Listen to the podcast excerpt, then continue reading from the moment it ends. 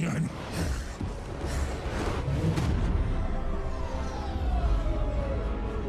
okay, welcome back guys. Welcome back to our channel. Kembali lagi ke Edi Sekolah bareng lagi. A special guest actually, Mas uh, Reza. Uh, kemarin uh, di, ketemu di oh, bootcamp ya Mas, salam kuras. Iya. Iya, ya, mas, ya, Mas Reza ini uh, one of the ini ya apa uh, Ethereum developer atau ini ya Mas? Uh, mas founder apa kemarin lupa aku. Uh, iya, uh, company-nya namanya Inamart. Uh, ya Inamart. Ya, Inamart uh, sebenarnya uh, main bisnisnya enterprise software sih, tapi uh, sejak tahun berapa ya, 2017 atau 2018 gitu, uh, mulai lihat-lihat uh, blockchain, Ethereum, uh, dan kawan-kawannya. Akhirnya jadi, uh, ya jadi coba cari tahu lebih banyak aja. Akhirnya jadi uh, jadi involved di di dunia ini gitu lah. Ya benar. Tapi basicnya nah. benar-benar developer kan mas, bukan ya, ya apa analis atau bukan ya? Iya iya. Uh, saya dulu uh, ya basicnya programmer sih saya. Programmer. Ya. Dari uh, ya dari zaman bahula lah. Ya terus Mas masuk dunia kripto berapa kali gimana Mas? Ini kan orang cerita dulu katakan nama kata sayang dulu lah. Maksudnya Mas gimana? Iya. Uh, kripto. Uh, iya saya jadi pertama kali Pertama kali gue denger Bitcoin tahun berapa ya waktu itu ya? Kalau nggak salah 2000 mungkin 2000 2013 2014 kali ya. Maksudnya mulai uh, tadinya cuma tahu oh ada Bitcoin tapi nggak nggak nggak nggak pernah diggingin itu apa gitu. Terus yeah. Ya. uh, saya lihat ada Ethereum. Nah setelah Ethereum jadi balik lagi saya lihat uh, Bitcoin. Cuma juga nggak apa ya nggak nggak gitu nggak nggak gitu mau cari tahu juga waktu itu ya padahal udah ada white papernya dan lain-lain tapi saya nggak pernah baca juga ya. cuma uh, lama-lama saya tertariknya gara-gara hmm, di Bitcoin itu uh, saya lihat uh, semua transaksi itu bisa di uh, trace ke ke ke day day one-nya lah gitu ya. Yeah. Uh, dan dan di situ saya pikir oh ini uh, menarik juga karena uh, transaction history itu semua di keep ya dan uh, semuanya jelas dan yeah. satu lagi adalah ya uh, apa namanya dia uh, durable gitu ya jadi nggak nggak yeah. bisa di nggak bisa diubah-ubah gitu jadi waktu itu uh, uh, setelah itu saya lihat lagi Ethereum um, uh, apalagi ini ya waktu itu pertama saya juga nggak gitu ngerti apaan sih tapi uh, eh, yeah. Terus saya lihat oh ada bisa diprogram swap contracts dan lain-lain jadi hmm. mulai uh, mulai mulai baca-baca lah dari situ Ya benar. Uh, terus uh, itu berarti maksudnya terhitung Oji ya, walaupun belum masuk 2013 ya. Uh, tapi ya itulah uh, uh, udah mendalami Ethereum apa sebagainya, Mas juga udah punya startup kayak gitu kan. Uh, terus aha momen Mas sendiri yang bilang bahwa uh, crypto is here to stay, is not going anywhere. Maksudnya uh, soalnya ada bubble juga kan di belakang tuh yang nganggap uh, crypto ini scam atau gimana gitu. Iya. Kan. Iya. Uh, nah, waktu itu waktu tahun berapa ya? Mungkin 2000 2000 ya 2017-an lah ya waktu itu ya 2016 2017 kali. Saya udah akhirnya saya baca bit uh, white paper Bitcoin. Terus um, ya di situ baru apa ya baru ya setelah itu baru baru make sense gitu loh. Uh, bahwa uh, terutama kalau yang bikin saya tertarik itu bahwa um, ini payment network tapi nggak ada nggak ada penguasanya gitu artinya yeah. Ya. uh, ini uh, networknya flat ya nggak ada yang di atas yang lain dan yeah. Ya. uh, semua bisa diverifikasi terus saya pikir uh, kayaknya uh, sesuatu yang baru nih ya yang belum pernah uh, kelihatan se terlihat sebelumnya lalu saya lihat Ethereum Ethereum juga pertama saya baca bukunya siapa yang Andreas Antonopoulos ya kalau nggak salah. Oh, oke, okay. ya benar uh, yang mastering Bitcoin. Mastering Bitcoin. Dia bikin. Uh, uh, lalu saya lihat beberapa, saya lihat beberapa videonya dia sih uh, awalnya ya. uh, saat baca bukunya. Dan di situ uh, baru tuh mau uh, digin lagi. Nah, sebenarnya tahun 2018 kalau nggak salah, saya itu ketemu teman, uh, teman lama, dan rupanya dia itu uh, punya kontak sama orang Cardano. Oh gitu. Uh, ya, lalu saya di diajak oleh dia gitu ketemu sama orang-orang Cardano ini. Jadi mulai dari situ ya saya udah lebih banyak uh, mempelajari lagi sekitar tahun-tahun segitu ya. Uh, 2018 itu kalau nggak salah. Iya.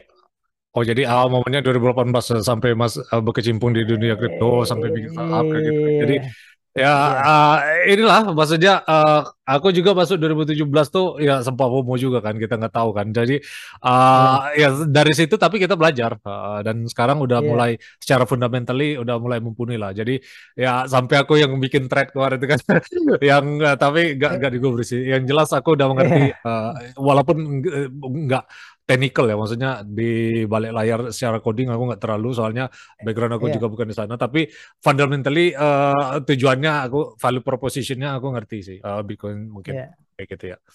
Nah terus hmm. uh, karena mas ini kan backgroundnya uh, dari programmer kayak gitu kan. Nah mungkin mas ke, ke, ke, kemarin kan sempat uh, presentasi itu mengenai hmm. uh, blockchain itu uh, distributed dan uh, decentralized atau centralized kayak gitu kan. Kalau centralized itu kan kayak database aja kan, nggak ada economic insentifnya yeah. nggak ada. Nah kalau uh, blockchain macam Ethereum tuh hitungannya uh, decentralized atau distributed. Soalnya uh, di balik uh, teknologi itu kan ada tokenomicsnya juga kan. Sedangkan Ethereum tuh hmm. ada 70% pre-mine di Ethereum Foundation hmm. dan itu uh, nggak uh, decentralized secara uh, supply kayak gitu kan. Nah menurut Mas di sini uh, hmm. ada ini nggak? Maksudnya Ya, just your thought aja lah. Maksudnya penasaran, yeah. Mas, ini gimana? Kalau yeah. Bitcoin kan lebih equal kan? Sekencang-kencangnya yeah. Satoshi Nakamoto aja uh, punya satu persen supply deh, cuman punya eh, eh lima persen supply punya uh, satu juta BTC. Jadi ya yeah, itu yeah. mungkin monggo di share mas. Iya.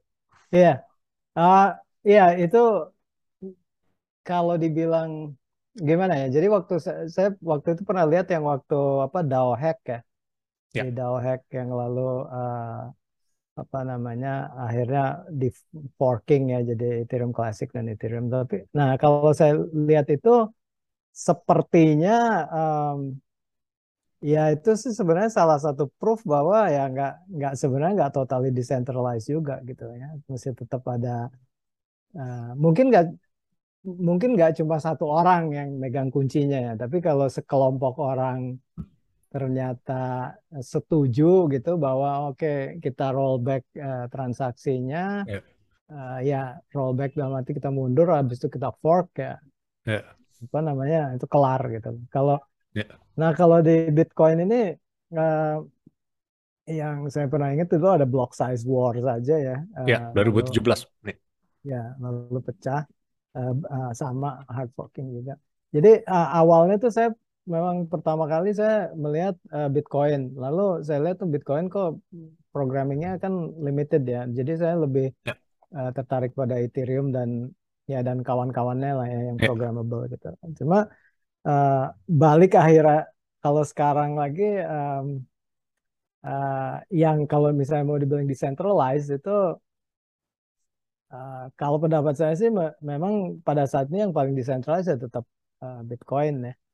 Eh, dibanding yang uh, lain. Mungkin mungkin karena komunitinya juga ya, komunitinya yang ya. uh, yang memang mereka pengen stick sama uh, aslinya. Ya. Uh, jadi uh, ya kayak gini kan sebenarnya uh, ada apa ya, ada kayak apa sih dibilangin biasanya bilangnya ada critical mass-nya gitu ya bahwa oke okay, ya. misalnya di Bitcoin uh, nodes-nya ada berapa sih? Misalnya ada 10.000 nodes, lalu yeah. Ya. uh, untuk uh, karena ada economic incentive sehingga uh, hmm. semua partisipan ini lebih baik uh, ya lebih baik ikutin rule-nya gitu loh daripada yeah. mereka uh, cari cara lain karena ternyata lebih menguntungkan kalau uh, ikut rule gitu. Terus baru-baru uh, uh, baru -baru ini juga saya baca buku ada judulnya The Bitcoin Standard Ya, Ah, Seven Dynamus ya. Yang kemarin aku ini kan yang si apa mantan Pak Menteri Gita Wirawan kan ang- angkat ya, di YouTube ya. ya. iya, ya. Itu itu juga eh, itu juga menarik ya. Eh, lalu saya juga lihat dia ada podcastnya sama si siapa namanya Lex Friedman itu Ya, bagus benar. juga panjang ya ada empat jam tapi 4 jam eh, ya. ya cuma menarik gitu loh. Jadi kayak misalnya Bitcoin Standard juga bukunya eh, kalau orang yang mau cari eh, apa namanya bacaan teknikal bukan bacaan teknikal buat Bitcoin eh, ya nggak ada di buku itu gitu. Cuma dia bagus sih dia menjelaskan Iya. dari history of money, eh, eh, apa namanya eh, emas, perak dan lain-lain sampai ke eh, Bitcoin. Jadi eh, ya saya sih cukup cukup convinced bahwa em, Iya, yang pa- sampai sekarang yang paling decentralized eh, Bitcoin.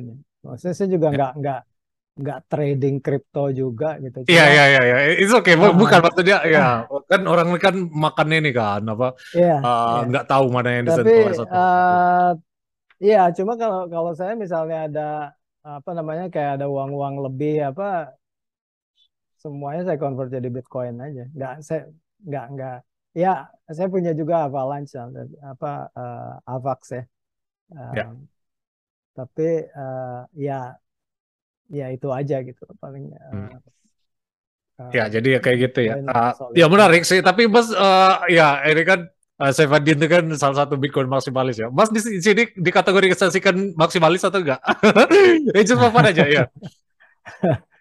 Bah, benernya saya juga nggak nggak gitu paham ya. Dia, sebenarnya definisinya maksimalis itu apa ya? Kayak kayak misalnya oke, tapi kalau kalau sebenarnya kalau sekarang ya, eh, kalau sekarang saya punya pilihan, misalnya saya punya eh, tiba-tiba dapat, misalnya tiba-tiba dapat uang gitu yang nggak akan saya gunain untuk keperluan konsumsi apa-apa. Eh, kalau saya sih mikirnya sekarang split setengah ya set- setengah setengah ke emas, setengah ke Bitcoin. Jadi nggak tahu itu maksimalis atau bukan. Iya, kalau maksimalis tuh pokoknya eh, ya pengkultusan lah. Maksudnya selain Bitcoin, shitcoin kayak gitu. Ah, Jadi iya ya itu iya. sering terjadi. Ada komunitasnya memang kuat di Bitcoin bener yang Mas bilang Iya. tadi. Makanya uh, di Kalau maksimalis sampai uh, aku kadang bikin konten yang uh, non Bitcoin aja diserang sama maksimalis kan. Jadi ya itu sih memang value proposition dari Bitcoin. Soalnya ya Iya. maksimalis itu ada untuk menjaga ya keutuhan dari Bitcoin itu. Soalnya yang lain itu kan gara-gara decentralized tadi kan uh, rawan di pamendam kan. Ya, Nggak pernah balik lagi Iya, ke all time high-nya. Kalau Bitcoin kan uh, supply-nya fix, jadi orang tuh terinsentif untuk membeli kayak betul, gitu. Jadi betul. Ya itulah Tapi makanya apa eh, maksimalis dari sisi kripto. Tapi itu iya, soal-soal lah. kalau ini nggak ada urusan lah. kalau Kita tetap eh, apa eh, kasih edukasi ke orang kayak gitu ya, Mas. kalau Nah, terus tadi menarik juga ya gimana sorry? kalau saya masih punya Avax berarti bukan maksimalis ya. ya itu just inilah apa culture di Bitcoin kayak gitu. Tapi Terus Avax eh, juga Mas bilang tadi eh, juga kan. gimana? Sorry. Iya, Avax juga kan ada hard cap-nya juga kan. Eh, ya Iya, berapa tapi ada issuance ya, ada yang issuingnya kan. Kalau Bitcoin kan Oh benar-benar iya, ini apa? Ya protokol kayak gitu kan. Ya nggak ada iya. yang issuance-nya kan. Iya. Terus juga hard money, ya kayak gitulah. Yang jelas Iya, uh, iya. itu soal-soal tentang maksimalis atau ke- enggak kayak gitu. Terus eh, tadi Mas sempat mention tentang ya Mas kalau mungkin di Bitcoin agak susah ya eh, masalah eh, programmable money terus eh, decentralized app kayak gitu. Eh, tapi Ethereum lebih advance lah eh, when it comes to like ya programmable kayak gitu. Nah menurut Mas di sini Hmm. kenapa orang build on top of Ethereum ketimbang Bitcoin Mas? Apa Bitcoin ini emang ya nggak bisa mengikuti? Apa emang value propositionnya aja yang beda atau gimana? Hmm, sebenarnya Bitcoin itu ada ada ininya juga ya, ada kayak eh, essentially sebenarnya ada smart contract-nya juga, cuma smart contract-nya limited untuk eh, transferring eh, uang ya, transferring Bitcoin-nya ya, cuma satu step itu aja gitu. Iya. Kalau si Ethereum ini kan memang lebih eh, lebih fleksibel ya, artinya kita mau eh, program si smart contract ini dengan cara apa yang kita mau eh, itu eh, bisa gitu ya. Walaupun sebelumnya juga Bitcoin kan eh, apa ya eh, pernah ada ya attempt untuk extending Bitcoin kayak zamannya dulu apa kayak colored coins ya dan lain-lain. Ah, walaupun sekarang juga ada saya pernah ngikutin ada company namanya Blockstack. uh, Oh ya, uh, Stack tahu yang Munib kan ini CEO-nya. Uh, Stack ya tahu apa. Uh, itu saya juga ngeliatin itu gara-gara waktu itu saya baca buku apa ya yang uh, Life After Google kalau nggak salah itu iya. ada namanya. Dia juga punya ada domain sendiri kan. Kalau INS kan uh, .eth kan. Kalau BTC yeah. di balik stack tuh .btc kan. Iya. Iya, iya. Jadi nah ini juga saya saya juga nggak nggak gitu tahu detailnya tapi bayangan saya sih di si apa namanya si uh, Stacks ini dia ya Stacks sendiri programmable ya cuma dia ya. kayaknya ya. untuk asetnya dia bisa di uh, bisa pakai Bitcoin detailsnya tapi saya nggak nggak nggak ya ya gitu it's okay ya uh, uh, jadi dalam hal itu ya memang pada saat ini masih didominasi uh, Ethereum dan EVM EVM chain lainnya gitu ya. Kalau yeah. kalau kita lihat EVM compatible lah, ya. Iya, kayak Avalanche juga Avalanche punya uh, contract chain ya, nama punya satu chain namanya C chain contract chain dan defaultnya itu pakai EVM gitu ya. Walaupun sebenarnya pakai virtual machine apa pun uh, bisa gitu ya, tapi yang mereka kasih uh, by default itu uh, eh, EVM ya. Kenapa? Karena popularitinya uh, eh, EVM dan uh, Solidity juga gitu ya. Kayaknya paling masih paling banyak developer. Ya iya sih. Uh, ya jadi ya kayak gitulah. Maksudnya uh, kalau Bitcoin ini memang hard money ya. Jadi uh, bukan memang untuk programmable, uh, jadi kayak digital gold aja kan. Uh, kita nggak bisa yeah. program anything on top of it kan. Uh, paling ada yang sisi smart contractnya bukan smart contract juga sih, tapi lebih kayak privacy featuresnya aja kayak soft fork kayak gitu. Kalau mas pernah dengar taproot kayak gitu kan, baru diimplementasikan. Hmm. Uh, cuman ya itu apa nggak se flexible Ethereum lah. Soalnya uh, apa purpose-nya juga beda kan. Kalau Ethereum kan hmm. uh, mungkin ada orang anggap Bitcoin ini digital digital gold, kalau Ethereum digital oil kan. Jadi ya kayak gitulah uh, ininya apa uh, analoginya kayak gitu. Yeah. Dan, ya terus uh, ini juga um, menarik juga disebut decentralized kan. Uh, jadi kalau kita nature dari decentralized itu kan uh, kecenderungan kita censorship resistant kan, uh, immutable. Uh, di Bitcoin sendiri yang Mas bilang tadi sejauh ini belum pernah di rollback kan, sedangkan di Ethereum pernah di rollback. Uh, pernah juga uh, di apa? Ya walaupun secara transaksi masih bisa apa lanjut, uh, tapi uh, IP-nya masih bisa di ban mas. Nah itu uh, sempat berlaku kemarin pas Ukraina perang sama Rusia kan. Nah, jadi IP hmm. address-nya di band. Jadi uh, uh, benar-benar immutable atau enggak Ethereum atau enggak? Maksudnya uh, benar-benar decentralized atau enggak? Maksudnya ya Mas tadi kan sempat sebut yang benar-benar decentralized mungkin Bitcoin ya. Tapi uh, for, from point of view aja kalau uh, Mas dari developer perspektif uh, band IP itu uh, benar-benar yeah. ini enggak apa? Uh, menjadi indikator decentralized atau enggak?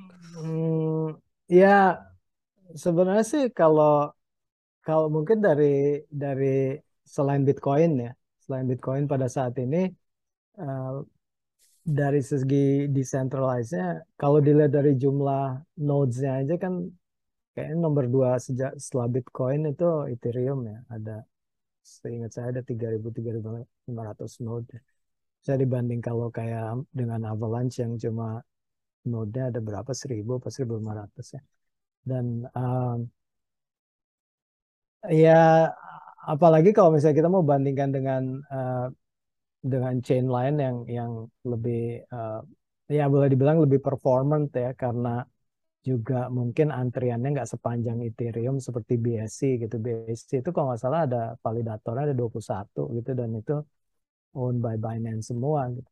Jadi selama Binance punya insentif untuk uh, ngidupin BSC ya nggak masalah gitu ya. Tapi kalau mereka mau shutdown satu set of validators itu ya nggak ada yang bisa apa-apa juga gitu. Nah, kalau mengenai band IP, uh, eh, saya saya juga nggak nggak tahu detailnya apa ya. Ya, yeah, okay. Ya, yeah, okay. Ya, gim maksudnya gimana mereka ngebandnya karena, um, I mean, kalau misalnya kita punya node ya, uh, mungkin within kayak misalnya misalnya saya ngebayang kalau misalnya di Indonesia, anggaplah misalnya kita uh, involved di kripto, lalu kita di uh, di blok gitu ya, bisa aja sih traffic itu kan bisa tetap bisa di di apa namanya di dibaca gitu ya. Dibaca dalam arti uh, ya dari bukan dari IP-nya aja dari portnya dari payloadnya segala macam. Uh, kalau ada kayak Cina punya the Great Firewall ya bisa-bisa aja gitu. Jadi uh, emang apakah completely decentralized well um, uh, dalam case itu ya mungkin si node ini tidak bisa communicate uh, keluar ya keluar uh, keluar dari Indonesia misalnya gitu tapi yeah. within di dalam Indonesia sebenarnya ya mereka tetap bisa synchronize ya yeah. suatu hari misalnya bandnya dilepas ya mereka akan semua ada, akan hmm. akan coba synchronizing juga tapi kalau menurut saya yang paling yang paling apa ya um, yang paling menarik itu adalah kalau kita uh, kalau misalnya kita ngomongin crypto assets ya kita misalnya punya crypto assets di uh, kita punya Bitcoin kita punya Ethereum uh, yang ada di network itu sebenarnya adalah kayak catatan akuntingnya kan si ini punya apa si ini punya apa gitu dan itu di terdistribusi di di seluruh dunia dan itu ditentukan oleh uh, private key yang kita punya ya sehingga kalau kita bisa ingat uh, ada mnemonic 12 biji itu kita ingat di, di kepala gitu ya kita bisa yeah. nyebrang border bawa duit sebanyak apa pun yeah. ya ya ada evidence-nya gitu kecuali kalau yeah. apa namanya kecuali kalau otak kita bisa dibaca gitu yeah. nah, itu yang ya ya kalau menurut saya yang yang uh, yang interestingnya di situ gitu bahwa sebenarnya kayak misalnya kita punya uang sekarang um, ya ya kalau misalnya kita punya sesuatu yang kita punya uang di bank lah lalu uh, sebagai orang di Indonesia uh, siapa pun misalnya nggak nggak nggak nggak setuju atau nggak suka sama yang kita perbuat gitu ya itu bisa di freeze. Ya, Kalau zaman dulu kan orang naruh di Swiss Bank ya di Swiss Bank ya. katanya tapi buktinya waktu yang apa um, ya yang ada isu-isu terorisme segala macam yang yang uangnya di, di Swiss ya. Bank bisa di freeze juga gitu. Jadi ya, ya nggak ada nggak ada guarantee ya nggak ada ya. apalagi kalau udah talking about digital money ya uh, kayak uh, digital money uh, apa namanya yang based on uh, uang negara ya misalnya fiat money yang didigitize itu sebenarnya lebih dangerous lagi gitu karena iya, benar kalau sih.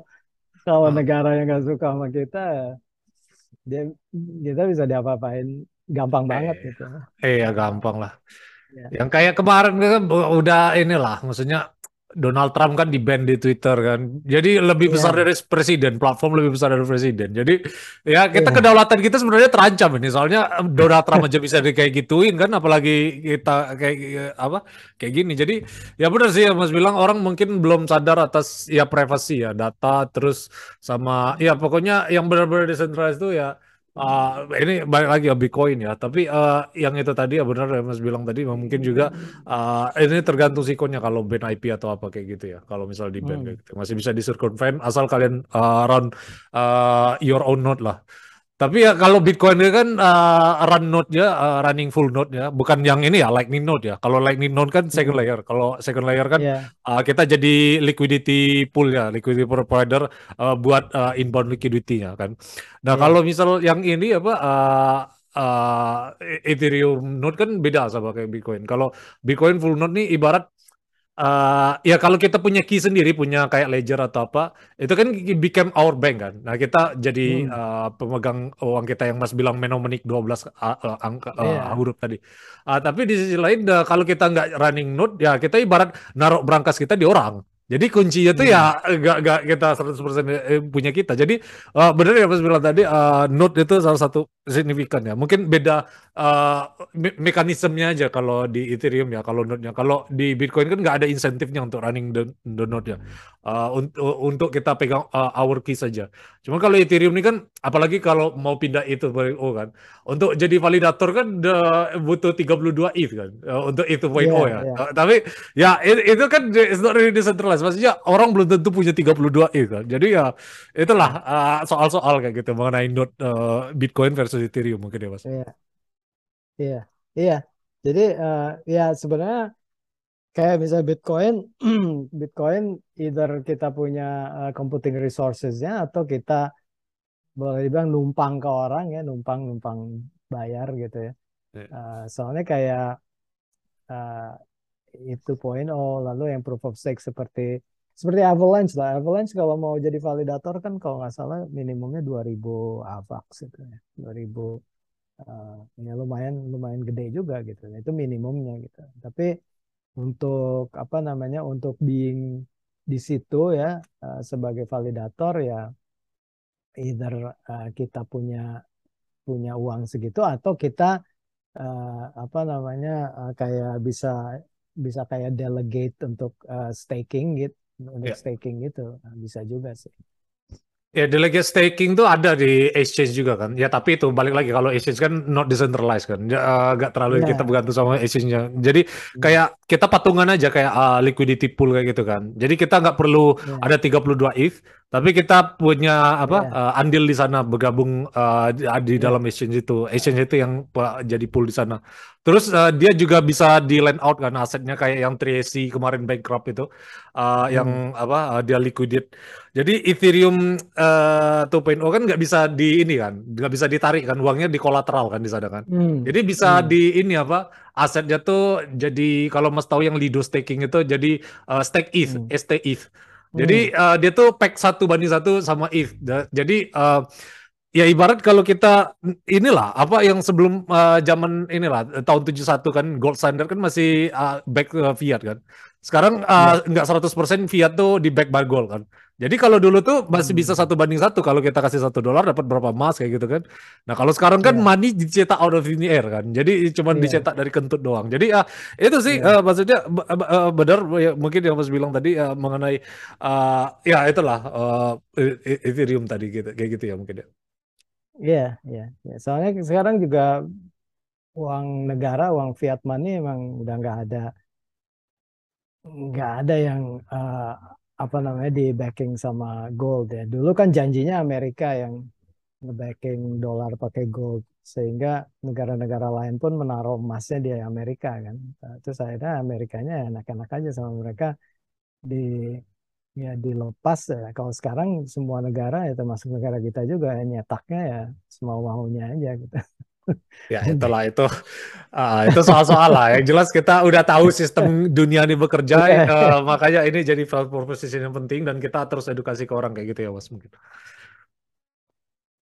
Ya terus juga mas uh, pas presentasi kemarin menyebutkan uh, RPC ini balik lagi masalah desentralisasi atau enggak kan? Uh, salah satu RPC itu uh, uh, uh, Invura kan. Uh, tapi sempat juga ini apa uh, waktu itu ya take down, shutdown ya karena nggak uh, benar-benar decentralized kan. Itu jadi hmm. uh, menurut Mas ya ini masih decentralized apa enggak yang RPC kayak Invura kayak gitu ya walaupun nggak kita nggak tergantung sama dia kan bisa pakai service yeah. yang iya. lain. Tapi ya yeah. tetap aja kan apa uh, nggak terlalu decentralized bagi RPC masalah RPC.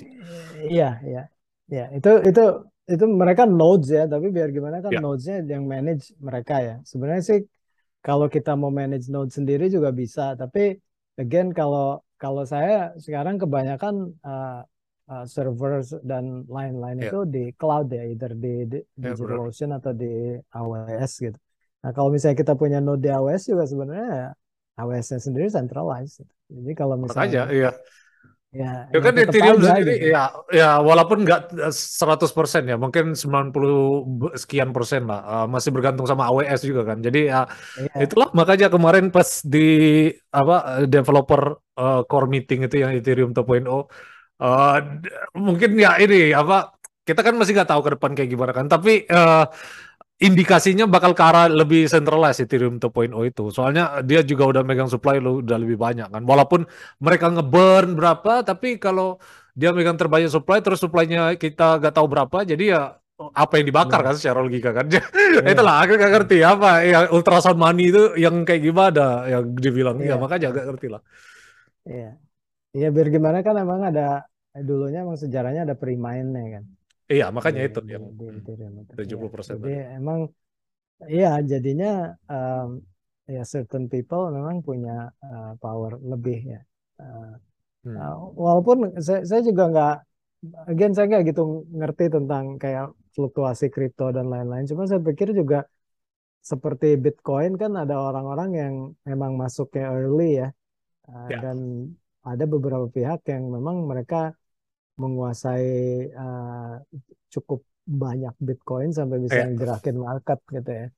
Um, ya itu sih yang masih masih ya masa kejadian sekarang gitu. Cuma ya, kalau misalnya dilihat dari uh, tadi ya bahwa uh, Bitcoin ini limitnya 21 juta, lalu uh, apa namanya uh, growth uh, kalau si Bitcoin standard itu bilangnya stock to flow uh, ya itu. ratio-nya uh, uh, uh, jadi jadi kayak misalnya dia kasih contoh emas itu growth-nya itu satu tahun uh, sekitar satu setengah persen gitu ya dan uh, stoknya itu memang tidak dikonsum gitu ya cuma di, di Ya, ditumpuk aja ya kayak uh, ya kayak Bitcoin gitu ya basically uh, orang uh, Bitcoin itu ya di stack ya uh, untuk uh, ya kayak digital gold aja kalau saya sih uh, lebih ngelihatnya kayak gitu ya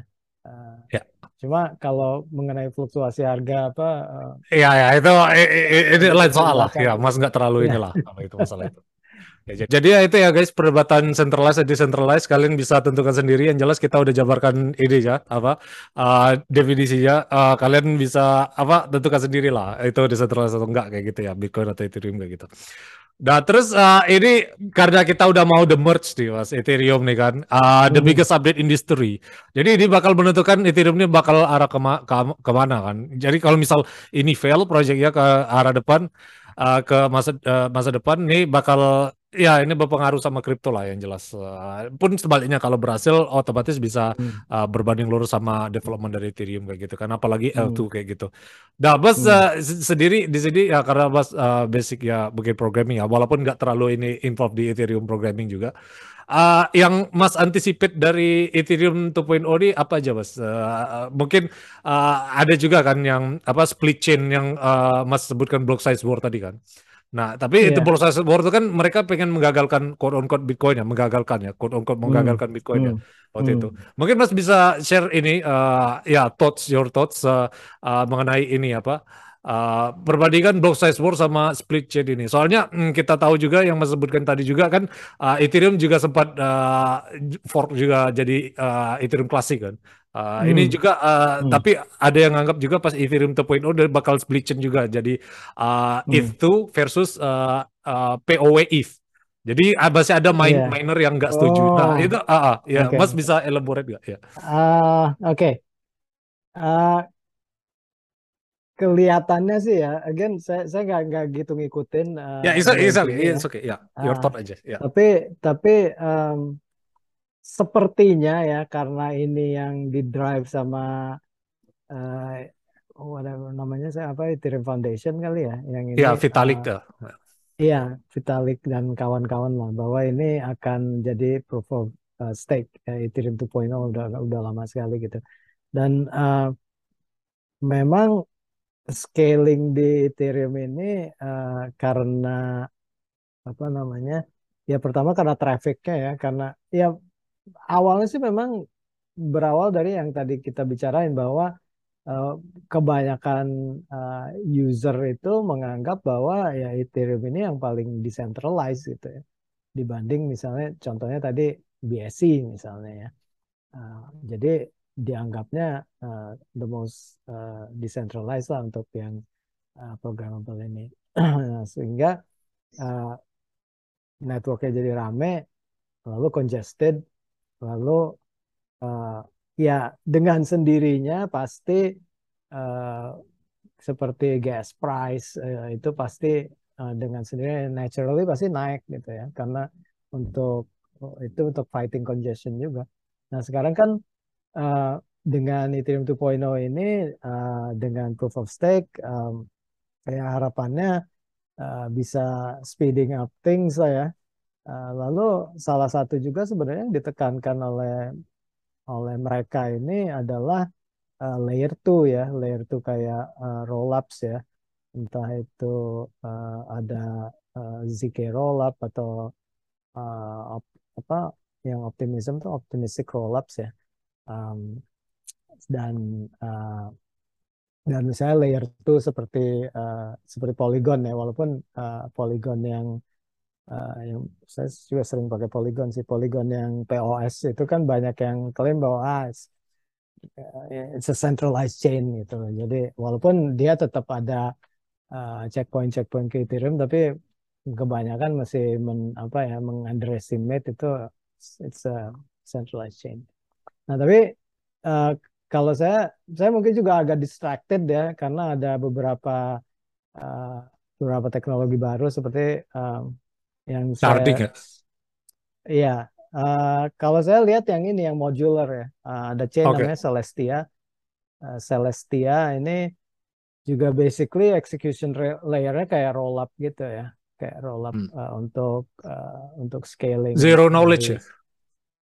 Uh, ya, ada beberapa opsi sih ya. Kebanyakan memang yang paling apa yang dianggap paling uh, paling bagus mungkin ya uh, dengan ada ZK rollup itu karena kalau optimistic rollup kan uh, ada apa namanya kalau ada fraud habis itu baru diperkarain gitu. Iya, itu klasik lah. kan.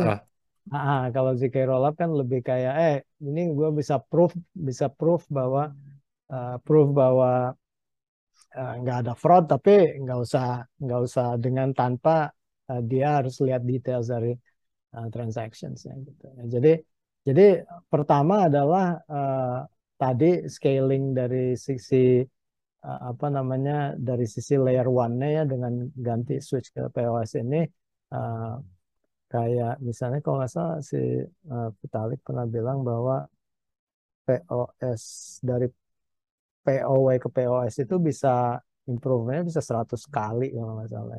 Nanti Ah, kalau pakai dengan roll up, misalnya dengan ZK roll up itu bisa scale 100 kali lagi gitu. ya. Uh, uh, dari segi uh, apa namanya? uh, dari segi speednya ya uh, untuk uh, untuk uh, processing transactions. Jadi uh, ya kalau saya sih ya provided ini merge ini successful ya uh, kemungkinan yang POW yang sebelumnya akan jadi minority ya. At least kalau saya ngelihatnya kayak Iya. gitu ya. karena uh, demand untuk transactions di Ethereum ini memang karena mereka pemain yang originalnya lah ya. Jadi um, demand-nya pasti tetap uh, lebih tinggi gitu. Ya Walaupun jadi minority sih. Jadi main minor hmm, juga useless kan. Fungsi dari mana tuh kan validate transaction juga kan. Jadi ya iya, makanya. Ah, iya, iya. Jadi uh, beda ya. Jadi kalau misalnya udah validator itu memang hmm, hitung-hitungan hitung-hitungan ekonomisnya uh, udah lain dengan uh, miner ya. Kalau kita lihat kayak misalnya hitung-hitungan fee-nya di Cardano misalnya ya. Cardano juga proof of stake ya. Terus lalu kayak mungkin Avalanche gitu ya yang juga POS. Nggak nggak kayak jadi nggak nggak kayak miner uh, seperti iya. miner Ethereum yang POW sekarang. Ah. Ya soalnya kan ini pun masih uh, first roadmap mas. Mak- Maksudnya the merge kan. Habis the merge kan ada the Iya, ports apa yang kayak gitu kan. Nah kalau iya. misal ini aja nggak bisa uh, kalau misal ya ini amin-amin lah kalau gagal atau apa kan langsung mungkin uh, aneh kan. Nggak nggak bisa balik lagi ke proof of work. Jadi ya itu sih maksudnya uh, there Iya, is no turning back lah. Ha, kalau misal iya. uh, ini ya ada kenapa-kenapa. Benar ya Mas tadi ya uh, mungkin uh, technological technological point of view uh, ini uh, bikin excited uh, bagi developer kayak gitu. Cuman kalau networknya congested atau nggak sesuai ya harapan ya ini one of the biggest disaster in crypto sih. Ya block size war kan kemarin uh, dibilang kayak gitu lah kan. Uh, Bitcoin Cash tuh pengen jadi apa is the new Bitcoin kayak gitu kan. Tapi Hmm. uh, nggak ada insentifnya untuk kayak gitu. Otomatis dia gampang di 51% attack. Terus habis fork yang Ethereum kemarin juga Ethereum ke- Classic kan juga eh, 51% attack juga kan. Nah, jadi Iya. gampang uh, untuk apa uh, insentif untuk hacker tuh ngehack dia. Nggak, ini jangan sampai Hmm. kejadian sih di Ethereum. Makanya aku ya untuk yang lain tuh agak agak susah ya. Maksudnya aku Bitcoin sih walaupun masih ada usus, usus spekulasinya kan naik turun kan, tapi aku masih berani naruh sebuah harta di sana. Cuman kalau Oh iya, iya. Ethereum ada ada sih. Ngeri Iya, sih. Kalau ya saya juga sama. Saya juga kalau misalnya, again kalau misalnya saya memang memang punya uang ekstra gitu ya untuk ke kripto, saya pasti ya belinya cuma Bitcoin. Ya, ya, Ya, yang jadi itu yang sam- ya tetap uh, apa uh, no matter siapa uh, ya, kita uh, apa uh, tetap uh, stay objektif kayak gitu ya Mas.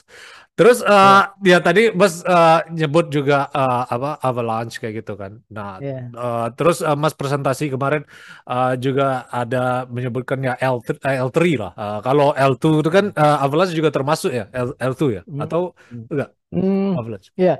Kalau Avalanche sebenarnya eh, itu layer one, cuma eh, mereka ini eh, strukturnya agak beda. Jadi mereka didesainnya eh, jadi subnetwork gitu.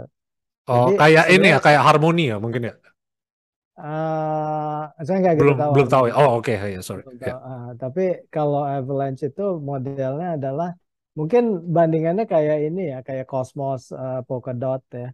Ya, Eh, benar. Polkadot juga kan punya para Oh, kayak gitu. interoperability chain ya. Kayak apa, apa para chain side chain kayak gitu ya.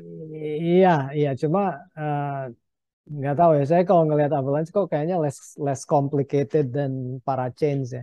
Jadi kalau misalnya di Avalanche itu eh, kalau kita misalnya punya aplikasi eh, decentralized app yang ternyata eh, trafficnya jadi besar ya, atau ada decentralized app lain yang trafficnya besar ya. Kalau di satu chain seperti di Ethereum semua kena imbasnya kan. Ya. Nah, jadi kalau kita misalnya punya service ya, tiba-tiba keluar Uniswap gitu yang tiba-tiba gara-gara Uniswap trafficnya jadi tinggi ya, Hmm. kita yang punya aplikasi kecil pun kena imbasnya gitu. Hmm. Nah, kalau di Avalanche ini kita bisa eh, bikin eh, namanya subnetwork ya. Jadi subnetwork itu syaratnya apa? Adalah kita punya validator yang memvalidasi mainnetnya juga. Hmm. Wa- Walaupun ya konsekuensinya adalah kita mesti naruh 2000 AVAX ya. Eh, Ya. 2000 AVAX itu ya lumayan lah. Eh, AVAX itu sekarang berapa ya? Mungkin 25-30 dolaran. Iya, yang jelas itu lah. Ah. Ya, ba- ya lumayan banyak lah gitu ya. Ya. Eh, Nah, tapi kalau misalnya kita punya satu validator yang validate mainnet, lalu kita bisa punya subnetwork sendiri. Dan kita bisa ngajak eh, eh, orang lain eh mau jadi validator di subnet sini bisa juga ya. Syaratnya mereka apa? Mereka jadi validator mainnet juga. Nah, subnet ini bisa eh, sefleksibel di mana seperti kita di Ethereum eh, kita bayar transaction fee pakai ETH ya. Kalau kita di Polygon kita bayarnya pakai Matic ya. Di Avalanche kita bayarnya pakai Avax. Nah, tapi kalau kita punya subnetwork sendiri gitu ya, itu ada apa? eh, kita bisa punya eh, aset kita sendiri untuk subnetwork itu. Ya, jadi Ya. bayar fee-nya pun bisa dengan itu gitu, dengan eh, Oh, jadi itu nggak namanya? teratu, eh, terhitung L2 ya, tapi ya Enggak, interoperability enggak. channel kayak gitu ya mungkin. Iya, iya. Jadi jadi syaratnya pokoknya kalau mau kita mau punya subnet ya kita mesti ikut ngevalidate uh, mainnetnya gitu. Nah, ini Oh, yang gitu. yang kemarin yang saya lihat yang Celestia juga modelnya agak seperti itu, cuma berbeda di mana dia uh, apa namanya execution layernya sama settlement layernya tuh uh, beda dan uh, modular gitu ya. Jadi lebih lebih lebih lebih loosely coupled daripada uh, Avalanche ya. Walaupun mereka mainnetnya belum launch ya, baru Ya. kalau nggak salah tahun depan. Nah, tapi itu salah satu yang kalau menurut saya cukup menarik ya. uh, ada ada hal baru seperti itu. Uh, dan uh, Avalanche juga kalau dilihat uh, dari dari segi transaksi mereka juga udah udah mulai growing lah. Ya masih kalah sih sama Ethereum ya. Cuma Ya. uh, ya itu uh, ya sebenarnya banyak alternatif lain sih yang yang yang uh, Ya. yang bagus ya. Walaupun ya terutama sekarang ya misalnya orang-orang bertanya-tanya tentang uh, Ethereum uh, gimana nih setelah merge uh, which uh, saya juga nggak nggak clear juga Iya, bahwa benar. kayak gimana. Ya kalau dijadikan money balik-balik lagi sih apa ya walaupun secara apa uh, scalabilitas mungkin lebih cepat transaksinya kan pakai Avalanche atau L2 kayak gitu. Cuman di sisi lain kan ada kalau economics itu kan ada likuiditasnya juga. Jadi kalau kita Hmm. apa ya pakai Avalanche ya bisa transaksi lebih cepat ya bisa. Cuman kalau kita convert yang lain kan kadang ada slippage ada apa. Jadi uh, karena Hmm. likuiditasnya nggak ada di sana kan. Jadi ya itu sih Hmm. uh, banyak yang perlu ditimbangkan. Orang lebih mementingkan likuiditas. Bitcoin kan uh, koin yang terliquid lah. Maksudnya walaupun di hold sebagai ba- bagian banyak orang kan, tapi tetap ada orang yang uh, jual dan beli uh, every second lah. Uh, koin yang lain Ya. kan belum tentu kan. Makanya market capnya juga menyesuaikan. Jadi ya benar ya Hmm. Mas bilang tadi uh, itu mungkin uh, nature dari L2 kayak gitu ya Mas. Tapi Hmm. kalau di sisi lain kalau misal ini Ethereum 2.0 bakal mm, bikin L2 obsolete just atau justru bakal ini apa uh, ya go hand in hand Mas. Maksudnya uh, bakal Iya, uh, sama-sama ya sukses lah ibaratnya. iya. Ah, justru sebenarnya ngebuka kesempatan untuk L2 L2 lainnya ya. Seperti kayak Polygon juga kan udah punya yang ZK Rollup ya. Ah, namanya Oke. Polygon apa sih? Lupa. Ada ada lah. Ah, ah, sebenarnya sih itu opening apa ya? Opening opportunities untuk yang mau building L2 ya, entah itu pakai ZK atau optimistic rollup atau mungkin juga ada yang lebih baru ya yang saya nggak akhir-akhir ini nggak terlalu ngikutin gitu ya. Ya.